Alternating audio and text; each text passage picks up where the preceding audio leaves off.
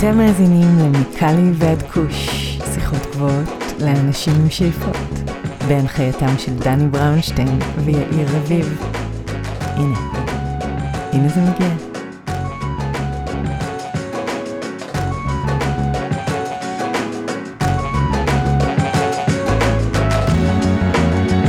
אהלן אהלן, מה קורה יאיר? הכל בסדר גמור, מה שלומך דני? הכל מעולה מעולה, אני בחופשה מה שנקרא, איזה נהנה מהחיים. אה, וגם אה, לך יש איזה עדכון אה, קצר כן, אני לעדכן לא- אני אותנו, לא לא? איזה בחופשה. גילוי נאות. כן, אני לא בחופשה, אני, אני למעשה הפסקתי את החופשה שלי והתחלתי לעבוד. כרגע אני מועסק על ידי חברת יוניבו, יוניבו פארמה, חברה של קנאביס רפואי. ואני חושב שאם אנחנו מדברים על קנאביס ומדברים עם חברות קנאביס, אז אני צריך שזה שם אה, בחוץ שאני כרגע יכול להיות בצד השני של העסקה. אז, אה, בהחלט, אז אז גילוי זה נאות מה שנקרא. שלי. כן, כן. כן. אה, אז קודם כל מזל טוב על המשרה. תודה אה, רבה, תודה רבה. למי שזוכר או לא, ראיינו פה בעבר את גולן, המנכ"ל של יוניבו, אז בהצלחה במסלול החדש, וגם את הללי ו- שריר, וגם את הללי שריר, נכון, שאז שגם הייתה עבדה ביוניבו, היא ביוניבו. כבר לא ביוניבו יותר, לצערי הרב. אה, אבל אה, כן, יש שם, אה, נהיה דיבור, נהיה תהליך, ובסופו של דבר החלטתי לקפוץ על ההצעה הזאת ולהיכנס לעולם הזה. יפה, אז בוא נגיד ככה, שכל פעם שנדבר על איכות הפרחים של חברות מתחרות, או, או משהו שכביכול נוגד את האינטרס שלך, אנחנו נזכיר את העובדה שאתה עובד יוניבו. אה, כן. אבל אני חושב שאנחנו לא מרבים לעשות את זה יותר מדי אנחנו לא משווים בין איכות המוצרים עדיין אני לא חושב שאנחנו שם. אולי כן, אבל אני, אני אולי לא נהיה שם הולך. להיות רק, אה, לא רק בגידול שם, אני כאילו גידול זה חלק מהעניין, אני גם הולך להתעסק ב, במפעל, במיצוי ו, ו, והכנת מוצרים חדשים וגם לקטעים שיווקיים, להסביר לשוק כמה דברים שכדאי שהשוק הרפואי ידע, אז uh, הולך להיות מעניין. לגמרי אז יהיה מעניין ונעקוב גם אחרי העבודה שלך. היום בפרק יש לנו בחור שדווקא עובד בחברה מתחרה. אחת החברות שאני קורא עליהם דווקא יותר דברים טובים מדברים רעים ברשת שזה די נדיר אה, בתחום הקנאביס בישראל ולחברה קוראים פרמוקן לבחור קוראים רועי חובש שהוא מספר 2 בחברה ועם רועי דיברנו על המסלול המאוד מעניין שלו על המחקר והפיתוח של פרמוקן ומסתבר שהם אה, משקיעים לא מעט במחקר ופיתוח על הגישה הטיפולית והשירותית שלהם כלפי מטופלים ועוד אז אה, אני מציע שפשוט נקפוץ לפרק ונקשקש לנו אחריו מה אתה אומר יאללה בהחלט. אז זהו רועי חובש. ערב טוב בוקר טוב מה שלומך רועי אהלן, בוקר טוב, ערב טוב, בסדר גמור, תודה רבה. תן לנו אוריינטציה גיאוגרפית איפה אנחנו מוצאים אותך היום. אנחנו בישראל, בכפר ברוך, בבית שלי, עמק יזרעאל. יפה אז אני נמצא בלוס אנג'לס קליפורניה והשותף שלי להנחיה יאיר נמצא בתל אביב ישראל. מה קורה יאיר? אהלן, אהלן. הכל סבבה לגמרי, אהלן דני, פשוט היו לי פה כל מיני רעשי רקע וכיביתי אותם, אז זהו. מעולה. אז בוא נתחיל מהקל אל הכבד ברשותך. ספר לנו קצת על עצמך ומה הביא אותך להיכנס לתחום הקנאביס. טוב, אז אני בגדול אה, רועי, בן 36, אה, נמצא בקנאביס מ-2009, משהו כזה. אה, ממש קצת אחרי שפרמוקן הוקמה, אני נכנסתי לפרמוקן. יותר נכון זה אני ואבא שלי נכנסנו לפרמוקן, הוא היה בכלל המנכ"ל של פרמוקן, ככה הכל התחיל ממש ממש מההתחלה, שפרמוקן הייתה עוד חברה בחיתולים ברמת ה-200 מטופלים, משהו כזה. אני, אני, אני תמיד אוהב להתחיל את הסיפור הזה. שנייה אחת, אמרת, שפר- נכנ... אמרת נכנסתם לחברה, זאת אומרת החברה כבר הייתה קיימת לפ... לפניכם? רק, רק להבין. החברה, החברה הוקמה משהו כמו אה, חצי שנה, שנה לפני שאנחנו נכנסנו. אה, אוקיי. אנחנו נכנסנו כבר במצב שכבר העסק כבר היה כבר יחסית גדול אה, אה, למי ש... למייסדים. צריך להבין שהעסק הזה עבד בצורה פילנטרופית לגמרי, אוקיי? לא היה פה מימון אה, חיצוני מאף אחד, זה הכל היה הלוואות בעלים מה שנקרא. אה, אנשים הביאו כסף מהבית והשקיעו בפרויקט שלא ידעו מתי ואיך יהיה אפשר אה, לגבות כסף. זה היה באמת ברמת השליחות, הכל התחיל פה ברמת השליחות, כמובן עם, אה, עם מחשבה או עם תקווה שיום אחד יסדירו את השוק הזה, את הענף הזה, אבל אה, זה היה באמת ממקום של, אה, של אהבה לגמרי לתחום. כל הנושא הזה באמת של, של בכלל לעזור לאנשים, איך שאתה יודע, אפילו אם לא להציל, אז לתת איכות חיים, אתה יודע, זה היה שווה הכל. אז אה, האמת איך אני נכנסתי לקנאביס, זה תמיד אוהב להתחיל את הסיפור הזה, חצי חיוך שפעם היה לי פייסבוק.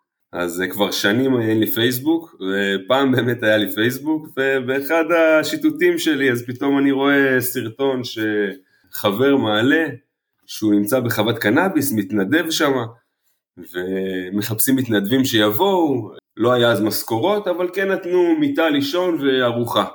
אה, תשמע, מאוד היה, היה מגניב, אבל זה לא היה ברמה של עכשיו, אתה יודע, לנסוע לשם, והתגלגל קצת הזמן, וישבתי עם חברים באזוריה, אני מספר לאחד החברים על הדרך את הסרטון, מראה לו, הוא אומר לי, תקשיב, זה החלום שלי, חלום ילדות, סדר לי לעבוד שם.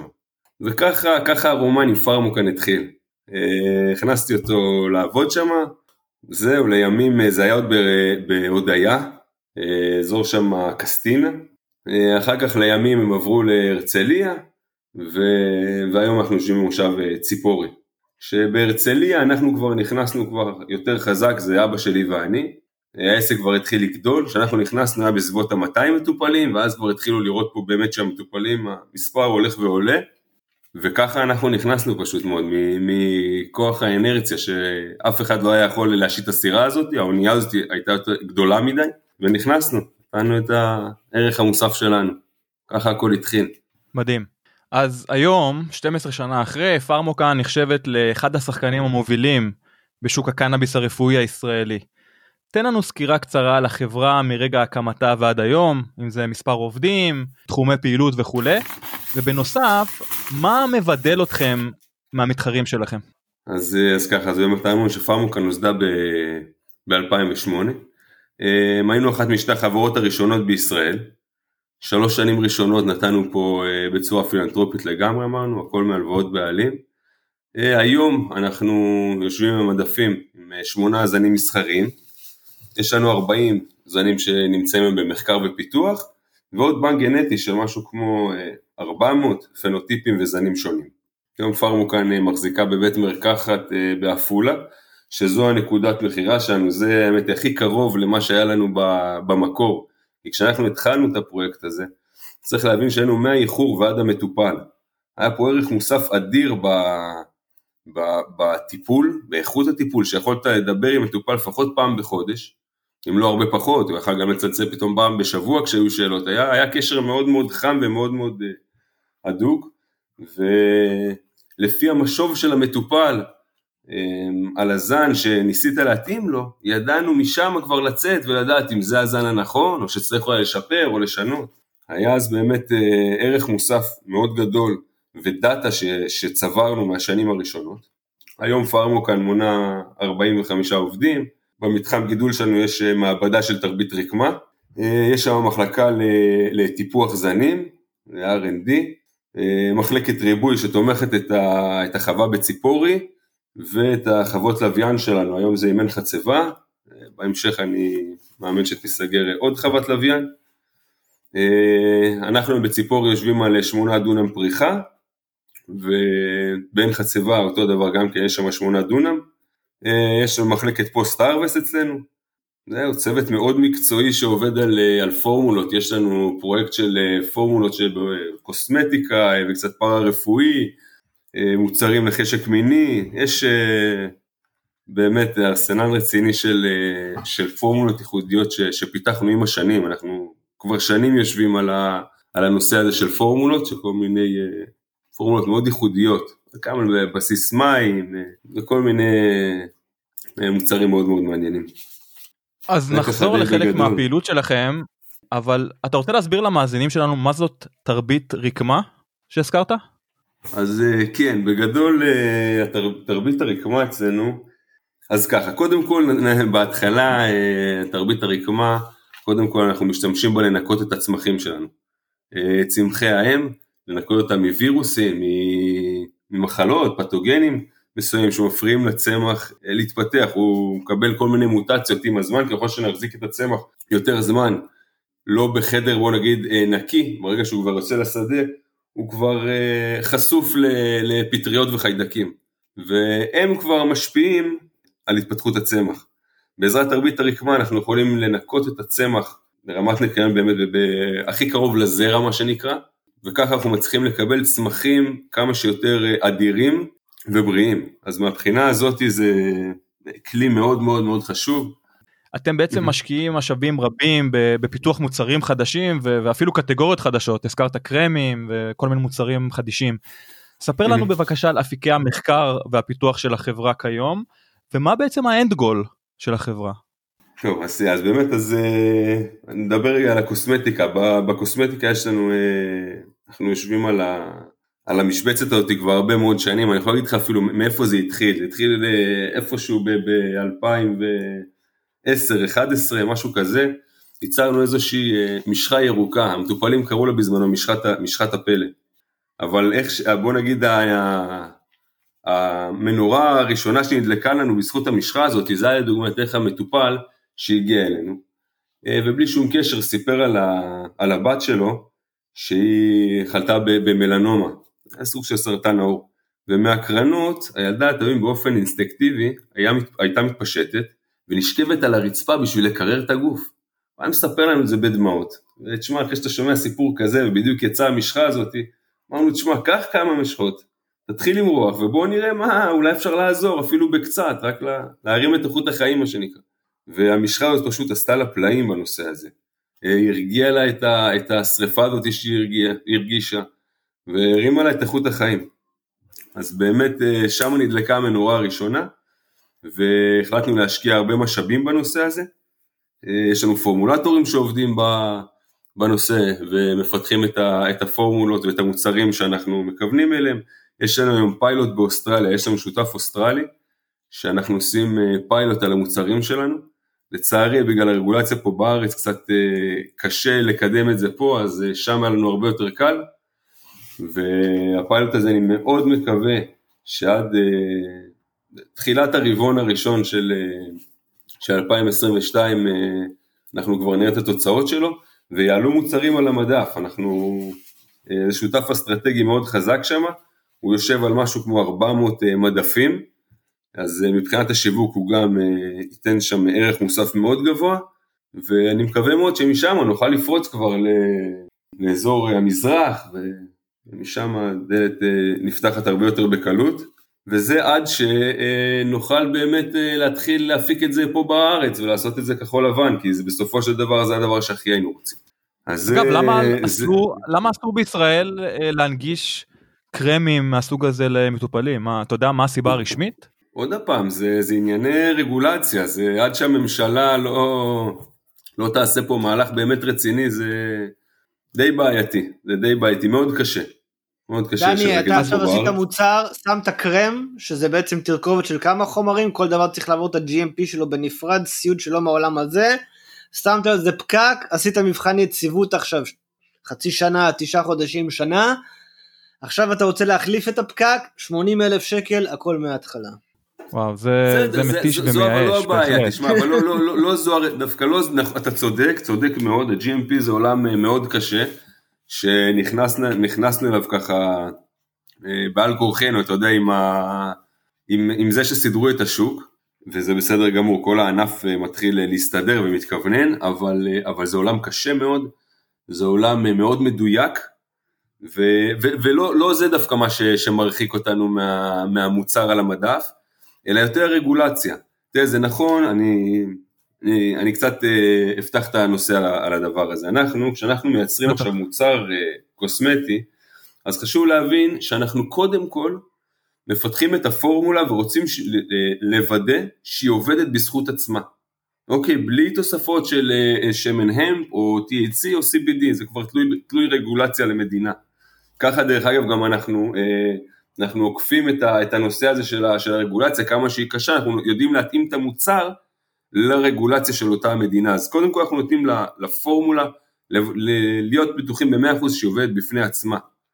אחרי שאנחנו רואים שהפורמולה באמת אה, עובדת טוב, ויש ביקורות טובות, ואנחנו רואים שהמוצר הזה, זה, זה המוצר שאנחנו רוצים להתקדם איתו, אז כבר משם אין שום בעיה להוסיף לו את ההמפ, או את ה-THC, או את ה-CBD, מה שנחליט, ו- וברור שזה רק יבעט את המוצר עוד כמה, כמה צעדים קדימה. אבל לפני הכל אנחנו מוודאים שהפורמולה היא באמת אה, אה, מוצר איכותי, בפני עצמו. אז, אז, זה, אז זה, זה דוגמה לבירוקרטיה, כמה שהיא קשה, כמה שזה אה, מצריך מאיתנו, אתה יודע, להמציא את העולם מחדש. עכשיו הזכרת את הפורמולציות, אתם בעצם רוצים גם לקבל פטנטים עליהם בסופו של דבר? זאת המטרה? או שזה משהו שאי אפשר לקבל עליו פטנטים כרגע? זה די, די, די מורכב היום עוד לקבל עליו פטנטים. חוץ מהמותג בוא נגיד ככה, המותג הקיים שאנחנו עכשיו הולכים לפתח באוסטרליה, הרעיון גם זה שיתופי פעולה עם חברות אה, קוסמטיקה גדולות בנושא פורמולות ספציפיות. אז זה גם כן כיוון שאנחנו מסתכלים עליו די חזק עכשיו בתקופה האחרונה.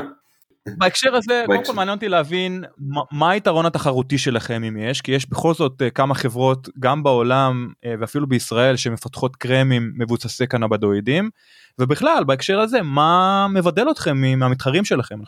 אז קודם כל מה מבדל אותנו בנושא הקרמים, אה, עוד פעם, אני, אני חושב שפשוט מאוד מה שקורה אצלנו בגלל הדאטה הרצינית שאספנו עם, ה, עם השנים, אה, בעזרת המשחה והזנים, השילוב הזה של המשחה ושל הזנים, נתן לנו להבין המון על, על השפעות היום של זנים עם טרפנים מסוימים, אוקיי, איך להעצים, אה, להעצים השפעה מסוימת.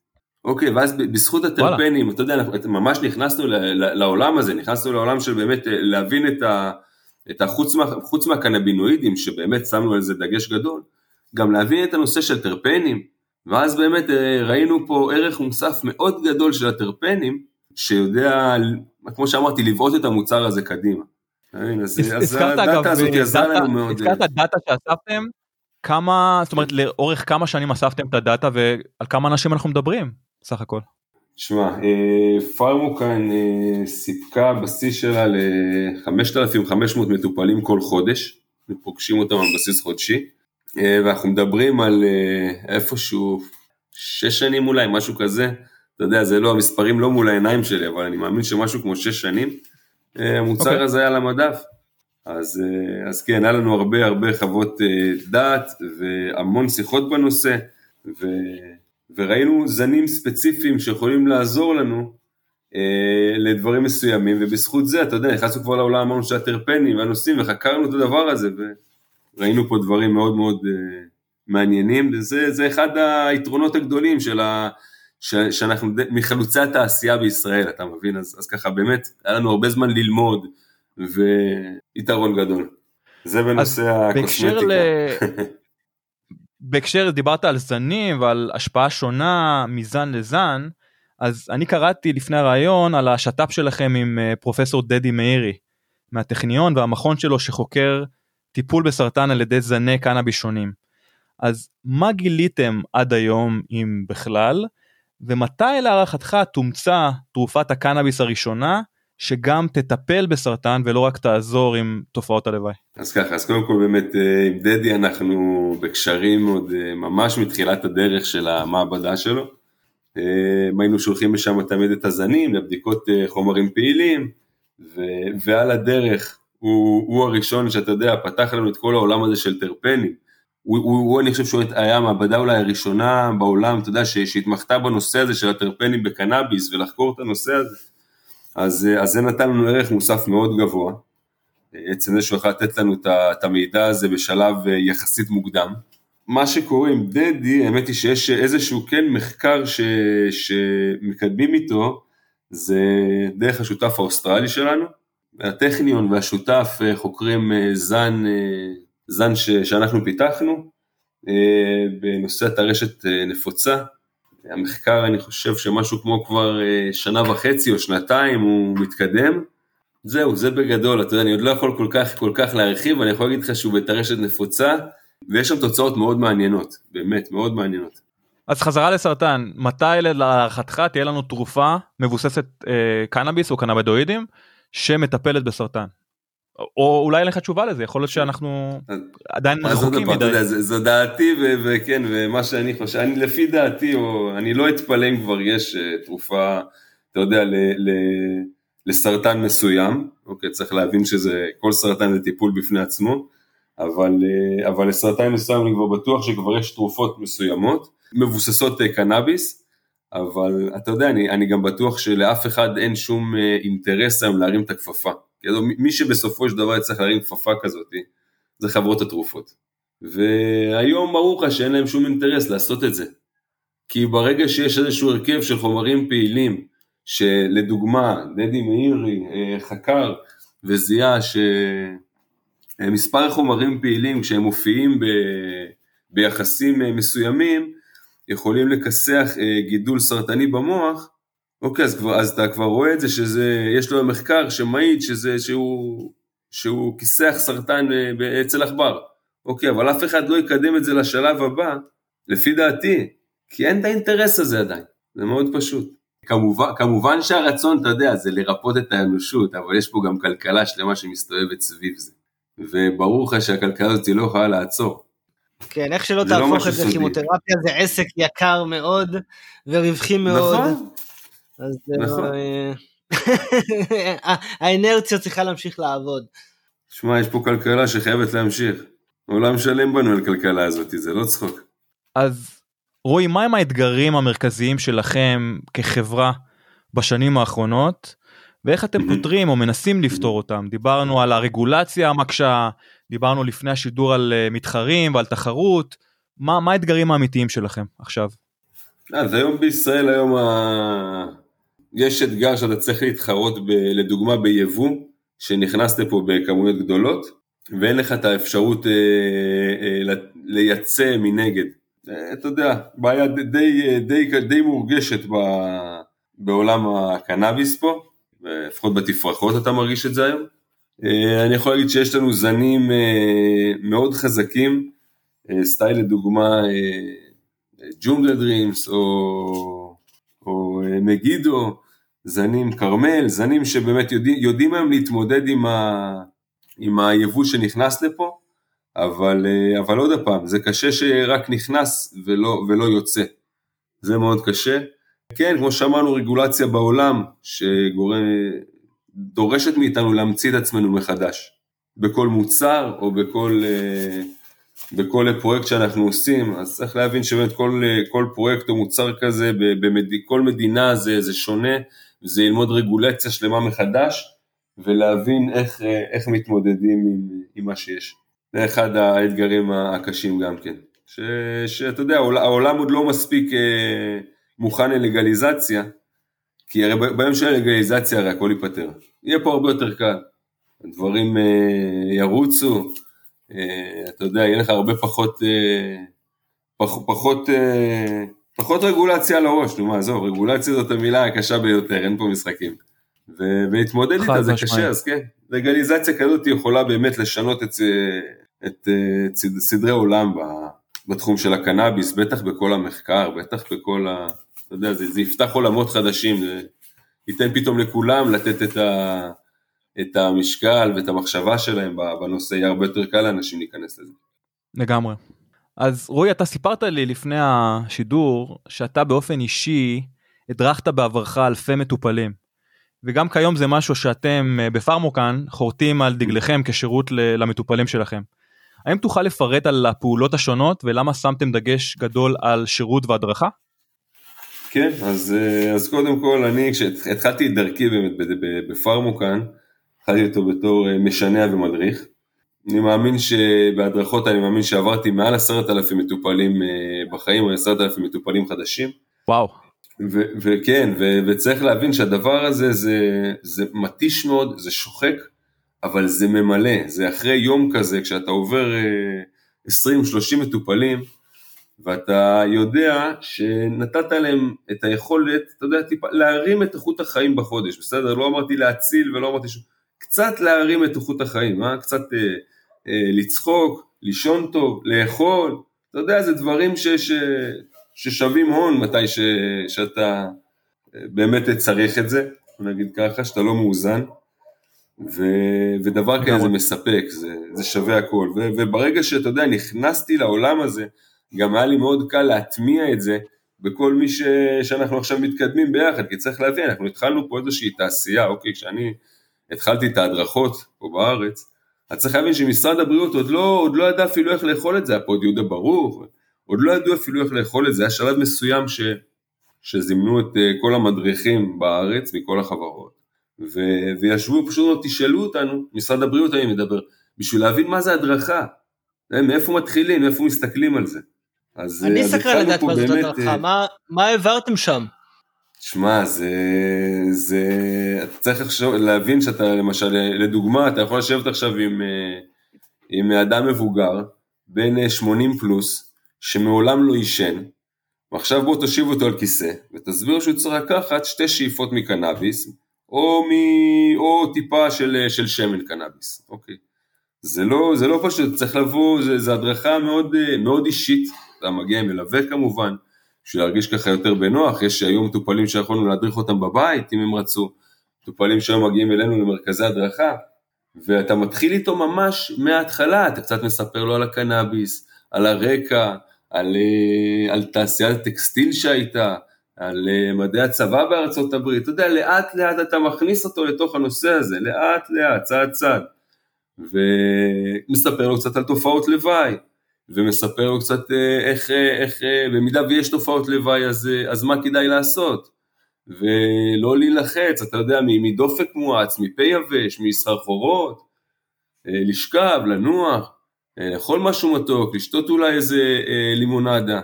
אתה יודע, זה, זה ממש היה הבסיס, עוד לא, עוד לא, מה שנראה לך היום כל כך ברור, ב-2009-2010 זה היה עדיין לא נתפס. לא, לי הנושא הזה של איך מתחילים עם אה, מטופל חדש לגמרי לא ברור לי, זה ממש מסקרן אותי איך ניגשים לבן אדם שהוא, אתה יודע, פעם ראשונה הולך לצרוך את זה. מי שאני מדבר איתו זה כבר, הם בשלבים מתקדמים שמתחילים עם המיצויים פשוט. אז כן, אז לא, אצלנו די מטופל, אני מדבר איתך עוד אפילו, אני חושב עוד לפני שהיה את המיצויים. המיצויים נכנסו איפשהו אה, תוך כדי, הכל התחיל מתפרחות וסיגריות מגולגלות. ממש בהתחלה אני מדבר, ו... ותשמע, לשבת מול בן אדם כזה שלא לקח מעולם שאיפה מסיגריה, אה, להסביר לו איך לקחת עכשיו שאיפה מג'וינט, אתה מבין? אתה אומר לו את הדבר הזה, קנאביס, אתה מבין? הם מקבלים חום מזה. ובסוף אתה רואה פתאום בן אדם שנכנס חיוור לפעמים, ופתאום חוזר לו הצבע לפנים. פתאום אתה רואה דם בפרצוף, אתה, אתה מבין, שווה כל דבר כזה, אתה רואה בן אדם מחייך, הוא בעצמו לא מאמין, אתה מבין? זה היה שווה הכל. אז אחרי שאתה חווה את הדברים האלה יום אחרי יום אחרי יום, ו... ואתה משתדל, אה, אתה יודע, לשתף בדברים האלה את הצוות בחווה בשביל להרים, לחזק, לבנות איזשהו, אה, אתה יודע, גאוות יחידה, ו... וזהו, משם הכל נבע. ואז באמת התחלנו את כל השירות לקוחות, את כל התמיכה במטופלים, את כל הנושא הזה שבאמת אה, היה שווה הון, באמת, הון בנפש זה היה שווה הכל. מדהים, זה כאילו נשמע מצד אחד מאוד סיזיפי, ובעיקר מספר כזה גדול של עשרת אלפים מטופלים, מצד שני אני מדמיין שהסיפוק הוא כל כך כל כך גדול, כמו שאתה אומר, אה, לעזור לאותם מטופלים ולראות את ההתקדמות שלהם או את השיפור ב, באיכות החיים שלהם, מדהים. אה, לגמרי, לגמרי. עד, עד היום אנחנו מחזיקים מוקד כזה של הדרכה ותמיכה, ייעוץ, אה... אתה יודע, שם צוות ותיק, צוות שעוד uh, מההתחלה באמת שלנו. שם את uh, ניצן, יאמר לזכותה, היא מחלוצות, uh, אתה יודע, הייעוץ הקנאביס בטלפון ש... שהייתה פה, באמת. שאלות לניצן, מי זאת ניצן אגב? מה תפקידה בכוח? ניצן היא מנהלת את המשרד, את המשרד, את כל, ה... כל קו ההדרכה שלנו. אה, הזמנות, מטופלים, שינויים, חלוקות, יש לנו, היום, יש, יש לנו בית מרקחת בעפולה, עוד אה, בית מרקחת בהקמה באילת, אז, אה, אז באמת בית מרקחת אמרנו, זה, זה הנקודה הכי קרובה שהכי מקרבת אותי למה שהיינו בהתחלה, למטופל. אז, אז זה גם כן אחת האסטרטגיות היום, זה באמת לפתוח פה בתי מרקחת. יפה, זה... אז אני רוצה שנייה לח, לחזור דווקא למחקר ולפיתוח שלכם, ואני יודע שאתם אה, גם עסוקים בפטריות הזיה, או חוקרים פטריות הזיה. אז מהי מה מטרת העל של הפרויקט זה... הזה, ואיפה הוא עומד היום, עד כמה שאתה יכול לספר לנו? אז, אה, אז ככה, טוב, אתה מדבר על הפטריות, אז אה, באמת יש לנו, אה, יש לנו פרויקט פטריות עם מכון שמיר, מכון שמיר ברמת הגולן, מנהל הפרויקט זה דוקטור ירון דקל, ויש לנו את מנהלת הגידול דוקטור דליה לויזון, מיקולוגית רצינית, שביקרה שמנים במקסיקו, ושמעה הרבה מאוד אה, סיפורים ולמדה על אה, שיטות אה, טיפול עם הפטריות, ש- שדרך זה גם חלק מהפטריות שבאמת שעשינו יבוא פה לישראל, דרך בנק זרעים גדול באמסטרדם, אז חלק מהפטריות באמת זה פטריות של שכבר... רגע, רגע, רגע, רגע, מה? רגע, מה? שנייה, שנייה, עצור הכל. עשית יבוא של זרעים של פטריות לישראל דרך אמסטרדם? מה, איך... לא ידעתי שאמסטרדם סוחרת בדברים של כן. פטריות והאם זה מותר בכלל מה איך איך זה קורה הדבר הזה. יש לך מודעות כן, בפייסבוק לקנות נבגים. נכון נכון אבל אבל לא לא לא ככה לא ככה צריך לעשות את זה מאוד מסודר צריך להבין זה אנחנו היום החברה הראשונה בישראל שמחזיקה ברישיון ל... ל... לגידול מיצוי ומחקר של פטריות פסילוסיבין. בשביל, בשביל שיהיה לנו פה חומר גנטי, היינו צריכים להכניס את זה, מה שנקרא לבן. זה לא, זה לא להזמין את זה באינטרנט ו, ולקבל את זה בדואר ולגדל, זה צריך להיות לבן לגמרי, ויש בנק פטריות מסודר שנתמך על ידי הממשלה ההולנדית באמסטרדם, וכן, עשינו יבוא משם לעשרה זנים אה, שונים של פטריות. היום מה שקורה, אה, בוא נגיד, מה זה היום? בשנה הראשונה אוקיי, השנה הראשונה היא מיועדת בגדול אה, לבחינת הזנים, אתה יודע, את שיטות הגידול, שיטות הגידול, המיצוי ו... ו... ולבחון את, הד... את הדבר הזה, כי מה שקורה למשל לדוגמה בשיטות הגידול, יש את השיטה המסורתית שמגדלים את הפטריות, ויש ביו-ריאקטורים, שזה בוא נאמר מאיצים, מאיצי גידול.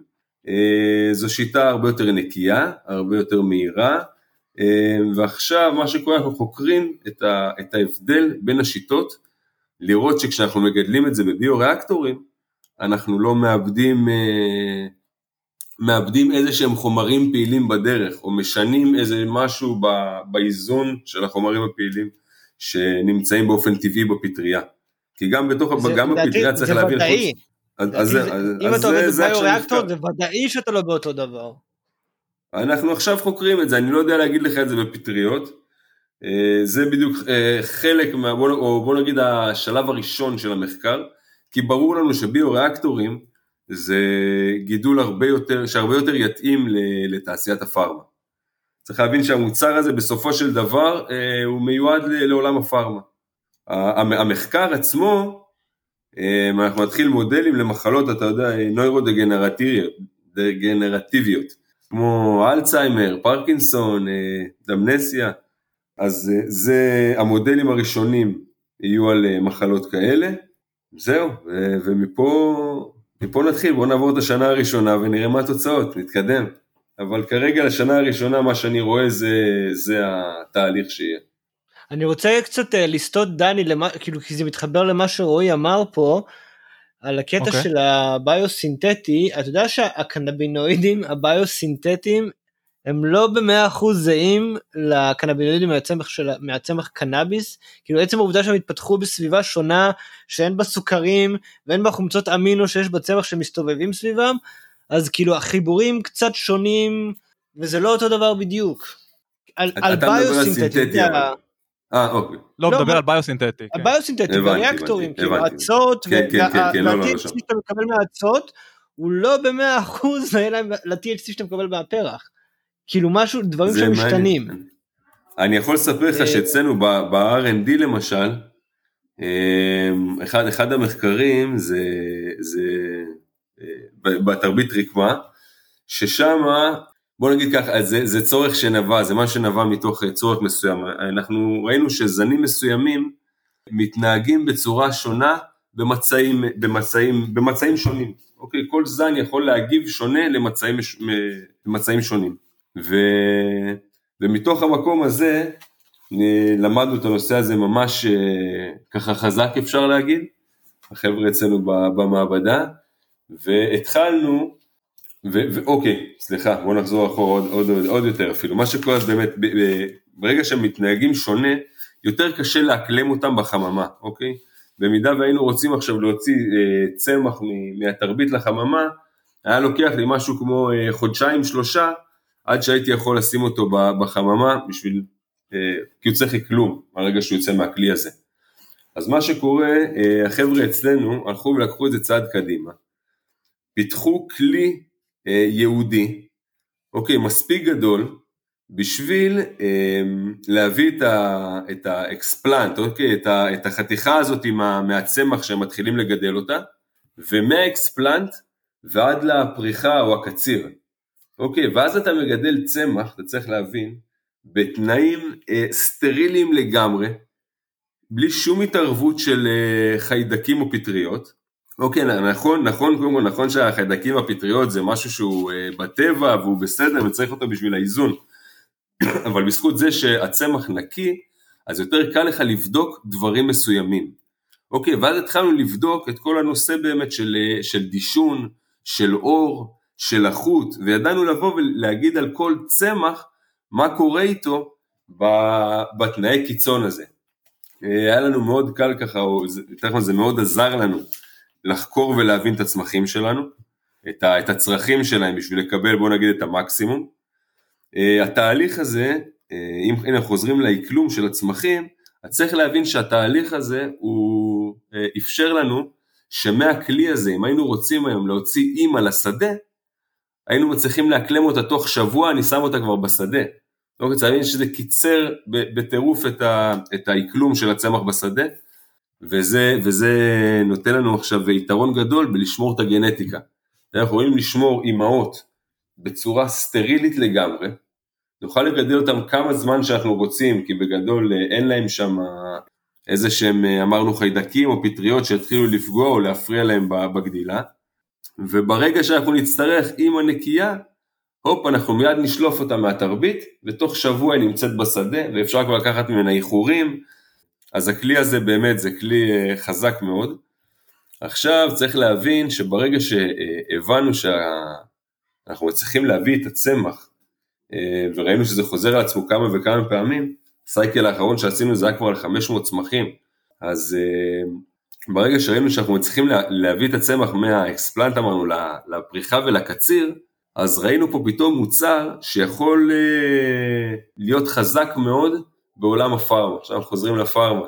ברגע שיהיה את האינטרס ואותה חברת תרופות תחפש זן מסוים אה, לצורך תרופה מסוימת, אז אנחנו נדע להביא את הצמח הזה ברמת ניקיון של 100%, אה, אוקיי? אמרנו בלי שום חיידק או נבג, מקבלים צמח בתוך כלי, פותחים אותו בתוך חדר נקי אצלהם במפעל, והם ממצים צמח אה, חי, טרי, שלא עבר ייבוש, לא, לא הייתה איזשהו שינוי בפרופיל לטרפנים, אה, קנבינואידים או פלבנואידים, אתה יודע, זה הכי קרוב למקור, ואני חושב שמוצר כזה אה, יכול להיות חזק מאוד אה, אה, בעולם הפארמה, כי בסופו של דבר זה מה שהם יחפשו, הם יחפשו צמח אדיר, אה, זהה מה שנקרא, ו, ונקי ב-100%.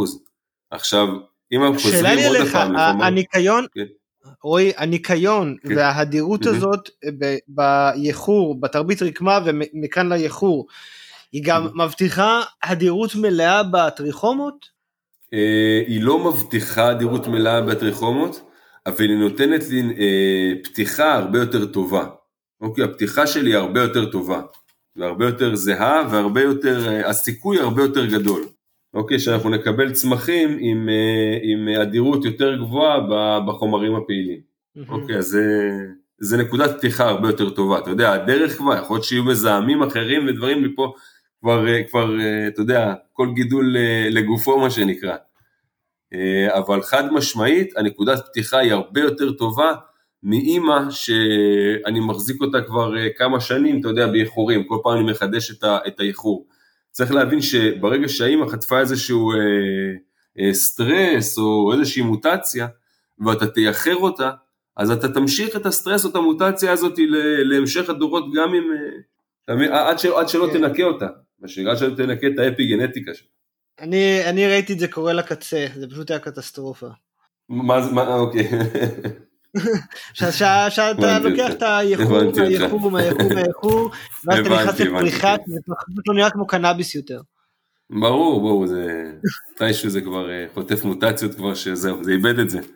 אז התרבית נותנת לנו יתרון אה, גדול מאוד בנושא הזה שבאמת, אה, של להיכנס יותר טוב. כן. מדהים, אז רועי, ברשותך אני רוצה לעבור לכמה שאלות אישיות. כיפאק. מה זה קנאביס בשבילך? Hmm, קנאביס. קנאביס, קודם כל צריך להבין שזה, ב-13 שנה האחרונות זה דרך חיים לגמרי, כי אני, אני מטופל בקנאביס, כבר בטח איזה 10 שנים, משהו כזה, אז את הקנאביס אני מכיר טוב. שמע, זה... צריך להבין, כשאנחנו, שלפני 13 שנה, כשהתחלנו את זה, זה היה עם כזה פשן, שאתה יודע, היינו מסיימים יום עבודה, ונפגשים אצלי או אצל איזה חבר אחר, ועל האש, ושותים קצת אה, קוניאק, ואתה יודע, רק מדברים כבר על היום למחרת, אה, איך אנחנו כבר מתים להגיע כבר לחווה, ומה נעשה, ואיך יהיה, אז אתה יודע, זה כל כך נטמע בנו, שזו נהייתה דרך חיים לגמרי, ואני חושב שאם לא הייתי אוהב את זה כל כך, אה, אני לא יודע אם הייתי מצליח לשרוד עד היום את, ה, את הענף הזה פה בארץ, כי תשמע, אנחנו עברנו טלטלות רציניות, אני לא יודע כמה אתה מעורב בענף פה בארץ, אבל טלטלות עברנו פה בלי סוף, בבג"צים ובמלחמות באמת, שלא נגמרות, כמעט כל יום יש לך משהו חדש על הראש. שמע, מה שמחזיק אותנו באמת זה, זה הכיף הזה שאתה יודע שבסופו של דבר אתה עוזר למטופלים ופתאום אתה יודע שולחים לי פתאום איזה תמונה של איזה פוסט שאיזה מישהו העלה של תודה או כמה עזרתם לי, זה שווה הכל, תאמין לי, זה שווה הכל. אגב, איזה זנים אתה צורך באופן אישי ואיך אתה צורך אותם? אני מעדיף אה, זני אה, סטיבה, שאני צורך אותם אה, בעישון, ובלילה אני מעדיף דווקא שמן עם THC גבוה, אינדיקה, מעדיף לצרוך אותו בשמן בטיפות מתחת ללשון. אחרי כל יום עבודה. אז איזה זנים? הזכרת זנים קודם? זנים, כן, יש את זן כרמל שאני מאוד מאוד אוהב. אתה אומר סאטיבה זה יותר כמו ה Jack Herer, יש לו את ה pine העוקץ הזה, או שהוא יותר אה, הדרי, או זאת אומרת מבחינת פרופיל אה, ריחני. בוא אני אתן לך פה אה, זה, אה, חצי, אה, אתה יודע, חצי סקופ עליי מה שנקרא.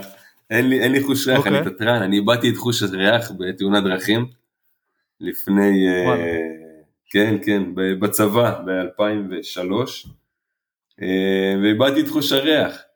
אז אה, בוא נגיד שבחווה יש לי אנשים ש... תאונת דרכים עם טרקטורון, פגיעת ראש, בבסיס גולגולת, נזיעה של CSF מהאוזניים, עניינים. ומאז אתה לא מריח. זאת אומרת, ארחת עד אז, ומאז זה נעלם? נכון, וואו. נכון, נכון. וואו. אז, אז אין לי חושך, יש לי אנשים שהם... אין טעם, אתה יכול, לאכול חצץ מה שנקרא? לא, תשמע, טעמים, יש לך טעים של בסיס, צריך להבין, יש מתוק, אה, מלוח, חמוץ, מר. אז זה, אה, עוד לא איבדת, אתה אומר. זה לא, זה עוד נשאר, אה, אבל יש לי אנשים שהם האף שלי בחווה, ובאמת אה, אה, מקצוענים בנושא הזה, זה, זה מקצוע בפני עצמו. לגמרי, ממש. לגמרי, אנחנו תמיד אומרים בתוכנית ש- the nose knows. לא, לא לגמרי, אז אתה יודע, לא, לא אצלי. אבל כן, בתעשייה. לגמרי, תשמע, אצלנו יש לנו בחור, אתה חייב להבין, הוא, הוא באמת, ה... הוא גם אחראי קצירים אצלנו, וגם, אתה יודע, הוא חלק מהטיפוח בכל הנושא של, ה, של הריח. אתה יודע, תמיד הם צוחקים, יש לו, כל, יש לו הגדרות מאוד מעניינות. הוא יכול להריח זן מסוים, פתאום יכול להגיד לך, יש לזה ריח של נייק אר ג'ורדן חדשות. אתה מבין? זה הרמה. זה ספציפי מאוד הייתי אומר. כן, רק שלא יגיד לי את זה שזה שנה גם זה יצא נעליים וזה בכלל. לא לא זה מדהים תשמע הוא מריח זנים של CBD הוא מריח זנים זה מטורף באמת תשמע זה אף מטורף זה מגניב מגניב. גדול אולי גם נביא אותו לתוכנית. אנחנו צוחקים על זה. תשמע בחור כלבבנו. כן. אז רועי אילו שחקנים אחרים אתה מעריך בשוק הישראלי ולמה? וואלה זה מי שככה עולה לי... זה יכול להיות אגב, זה, רק, רק להגיד, זה יכול להיות חברה כן. שלא נוגעת בפרח, זה יכול להיות אה, אדם שמשפיע מאוד, זה יכול להיות תנועה, זה יכול להיות כל דבר בקיצור, לאו דווקא מתחרים. האמת שמי שעולה לי בראש זה, אה, האמת היא, וואלה חבר'ה בעין חצבה, יש שם חבר'ה, אה, אלה שאנחנו עושים איתם את הפרויקט של, ה, של החוות לוויין, באמת חבר'ה חקלאים, אמיתיים, כיף גדול לעבוד איתם, אתה רואה שזה לא אנשים ש, שבאו אה, לתוך התעשייה מהאינטרס של הקנאביס. אנחנו, אנחנו מדברים על, אה, אנחנו לא מדברים על חווה בערבה או על כאן הערבה, נכון? אנחנו מדברים על פרויקט אחר? נכון, כן, ואין חצבה, כן, אין חצבה. יש את חצבת, הבנות, שחד משמעית גם להם, בואנה, מגיע כל הכבוד, הן לוחמות אמיתיות, וכיף גדול, אנחנו בקשרים טובים איתם. זהו, בקשת יש פרויקט יפה מאוד. זהו, יש, יש חבר'ה באמת על הכיפאק בתעשייה. זהו, אלה ככה מי שאלה לי, אתה יודע, בשלוף בראש, אני יכול להתחיל לחשוב על זה, אבל זה מה, מהשלוף, מה שנקרא. אוקיי, אם תיזכר בעוד כמה דמויות מעניינות או שאתה מעריץ באופן אישי אז נדבר על זה. אבל בהקשר אחר אילו קטגוריות אחרות מרגשות אותך בתעשיית הקנאביס דיברנו על מיצויים דיברנו קצת על קרמים מה מה מרגש אותך באופן אישי. מה מרגש אותי? שמע, ברגע שפתאום אנחנו מוציאים או שמזהים פתאום, אתה יודע, איזשהו זן ש... שאתה באמת רואה שוואלה יצא פה איזה אליט קלון כזה ואתה אומר וואו כאילו איזה דוגמן איזה זה כל כך כיף לראות את זה אתה יודע שעוד אני מאוד אוהב לראות פרחים יפים שנראים טוב שזה פתאום יוצא לנו דבר כזה זה פשוט כיף גדול. זהו תשמע מוצרים וזה אתה יודע דיברנו זה מאוד מספק כל הנושא שאתה יודע שאתה יכול לעזור למישהו בסופו של דבר אתה נמצא במקום שוואלה אתה יכול לעזור למישהו זה שווה הכל זה, עדי, זה עדיין, אתה יודע, לא יודע אם זה מרגש, אבל זה מה שמחזק וממלא כל פעם מחדש. אוקיי. Okay. מה הטיפ הראשון שהיית נותן ליזם בתחום הקנאביס? טיפ שלא למדת בבית ספר. וואלה, תשמע, אה, קודם כל הייתי מציע לו, נראה לי לשקול אם, אה, אם להיכנס לענף הזה. תשמע, הרכבת הזאת טסה מאוד מהר, האבולוציה של השוק הזה מתקדמת במהירויות אדירות. אה, אתה רואה, הוא מאוד רווי בכל העולם כבר, הוא מאוד רווי בכל העולם, ואם אין לך באמת איזשהו מוצר באמת שאתה חושב שיכול אה, אה, לספק פה ערך מוסף, אני לא יודע אם שווה להיכנס לתעשייה הזאת, אתה יודע, היא מאוד נוצצת וסקסית אולי, אבל היא כבר דורסנית ו- ו- ולא פשוטה, צריך להבין, היא, אמרנו, הכל רווי פה. כל בחורה נוצצת וסקסית היא פסיכית לגמרי.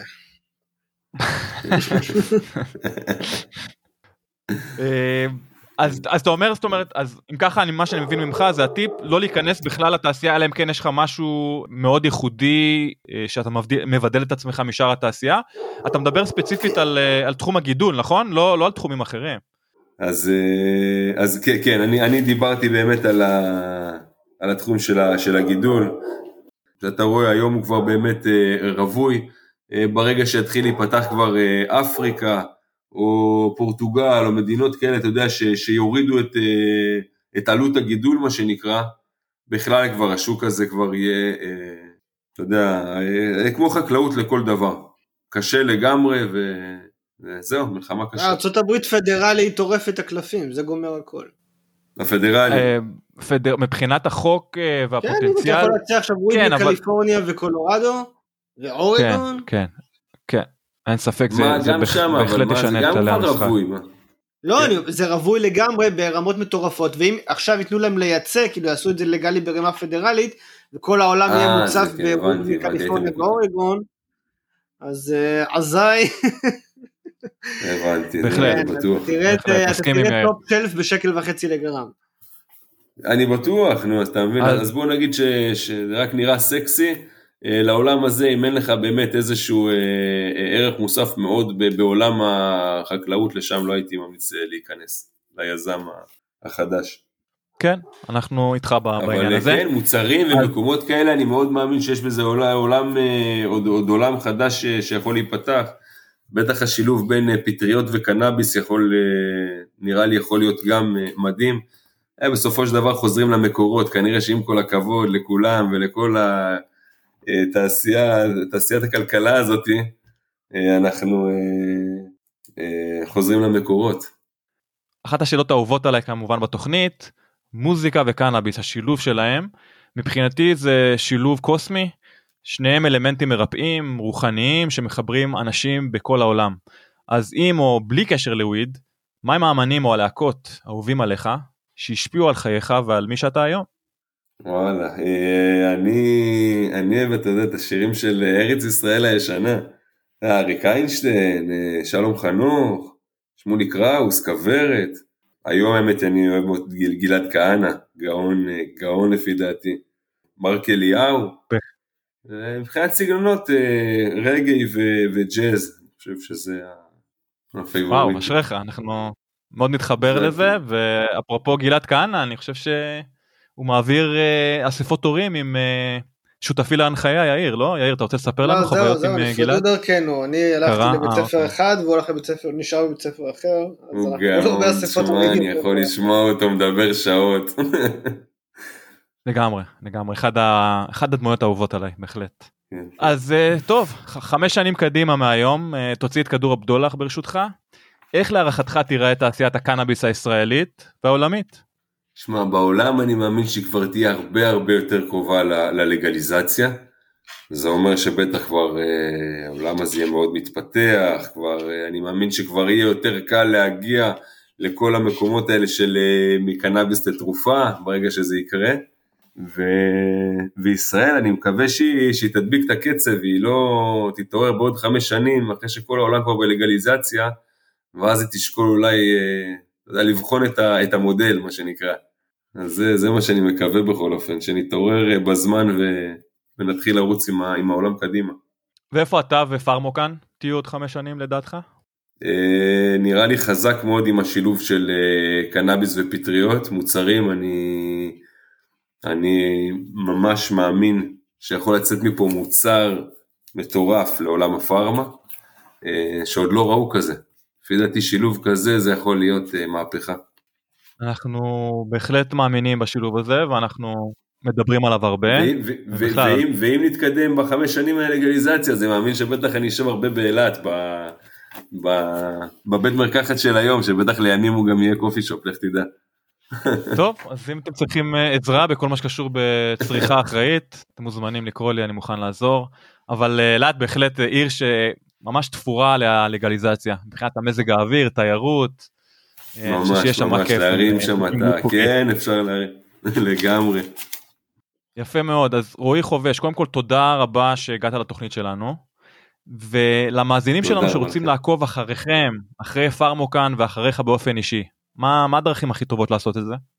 לפי דעתי אה, האתר שלנו שעכשיו הוא מתעדכן, הולך להיות לנו אתר מאוד אה, מאוד מעניין, מאוד יפה ועוד אה, דרך אה, פארמוקן באינסטגרם, בפייסבוק, זה, זה בגדול. אגב, אתם, אתם מגייסים כספים, אתם מגייסים עובדים? אפשר לעזור במשהו? אז, אז כרגע האמת היא אנחנו לא יוצאים לגיוס, אין איזה גיוס כרגע באופק. אה, עובדים אנחנו, אה, אני מאמין שאנחנו נתחיל את הגיוס איפשהו אה, באמצע החורף, איפשהו לקראת בטח סוף ינואר אני מאמין שאנחנו, אמצע ינואר נתחיל את הגיוס, אתה יודע, לעונה הבאה. זהו, זה ככה די בגדול. יפה. אז רועי חובש, בהצלחה רבה עם כל הפרויקטים המדהימים שאתם uh, עושים בימים אלו, uh, בעיקר עם הפטריות, אני בהחלט רוצה לשמוע עדכונים בזמן uh, אמת, ונשמח מאוד לארח אותך אולי עוד שנה, שנתיים בתוכנית, ולהבין מה השתנה ומה הצלחתם לגלות במחקר שלכם. יאללה, כיף גדול, אני יותר מאשמח. תודה רבה רבה לכם, ושיהיה מלא לא. בריאות לכולם, שמע, זה הכי חשוב. טוב, אז זה היה רועי חובש. מה, מה דעתך יאיר? אה, אחלה שיחה, אחלה ראיון, בחור חמד, הלב במקום הנכון, שמח מאוד לדבר איתו ולהכיר אותו. מה התובנות שלך מהשיחה איתו? מה למדת? אני לא ידעתי שהם מגדלים פטריות אגב, שחברת קנאביס ישראלית מגדלת פטריות אה, וגם עושה מחקר ופיתוח בעניין, אז אה, אני חושב שכמעט כל, אני חושב שכמעט כל חברת קנאביס כרגע כבר נכנסה לתחום הזה. אה, אבל הוא אמר שלא, הוא אמר, שהוא, הוא אמר שהם היחידים שקיבלו רישיון לייבא אה, זרעים של פטריות וגם לעשות מחקר ופיתוח על פטריות אז יכול להיות שיש פה איזה דיסקונקט אני הבנתי שהם היחידים ב- בישראל שעושים את זה. אני לא יודע, יש כמה פרויקטים של פטריות בארץ, אני חושב שכולם היו צריכים מאיזשהו מקום להביא גנטיקה ולעבוד איתה. כאילו, אני הייתי בכמה פרויקטים, ביקרתי אותם. אה, זאת אומרת ראית כבר פטריות שגדלות בישראל. כן? אוקיי.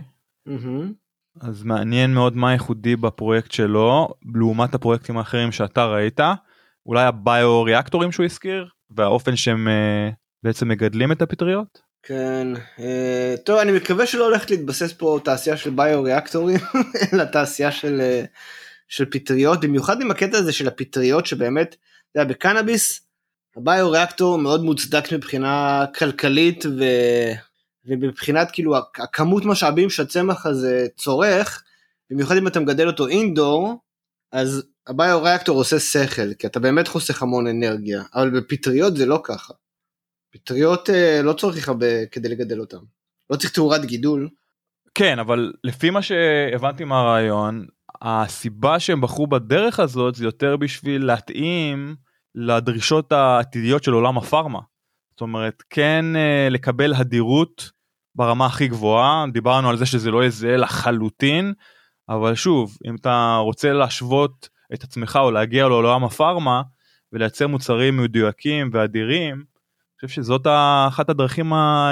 היחידות לעשות את זה היום, לא? אני חושב שצריך לעבוד הפוך, אני חושב שעולם הפארמה צריך להתגמש קצת כדי להבין שאנחנו נכנסים לעולם של תרופות וטיפולים שהם מבוססי מולקולות מרובות. ועולם הפארמה צריך להכיר בזה שתרופות לא היו הדירות ב-100% וגם אנשים צריכים להבין שהתרופות לא יהיו הדירות ב-100%. אגב, זה לא שאם עכשיו אתה עובד עם תרופות שהן הדירות ב-100%, התוצאות שלהם בין אנשים שונות הן הדירות ב-100%. כי כאנשים הם שונים זה מזה. זה אני אה, מבין ואני די מסכים איתך, אני רק אומר שאני חושב הדיסקונקט פה זה ש...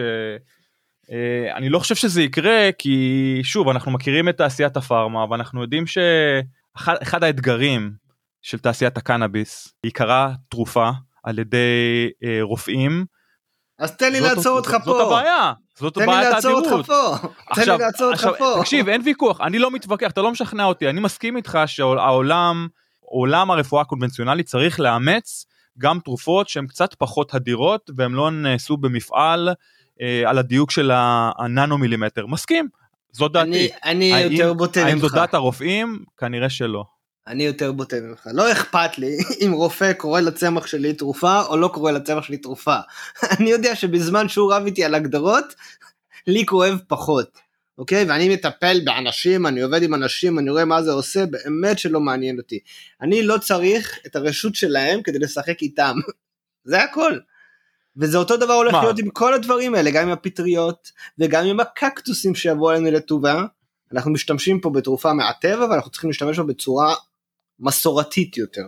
על זה אין ויכוח אני חושב העניין הוא כזה שאני או אתה או מישהו שקרוב אלינו חס וחלילה יהיה מאושפז בבית חולים אנחנו רוצים שהתרופה הזאת תונגש לנו באופן מקצועי על ידי בית החולים ולא בדלת האחורית דרך איזה לא, לא יודע בוא, מי. בוא נחשוב על השימוש האמיתי של התרופות האלה אוקיי אני לא רואה סיבה יותר מדי גדולה שאתה יודע נניח אלא אם כן אתה בית חולים ועובר כימותרפיה אז קנאביס יעזור לך שם אבל כאל איזשהו טיפול חירום בבית חולים זה לא יהיה בפטריות או בקנאביס או בקקטוסים. אתה אם אנחנו מדברים על העולם רגע, של רפואה מה עם. חולים שנייה חולים סופניים דיברנו עם uh, לינוי בר גפן.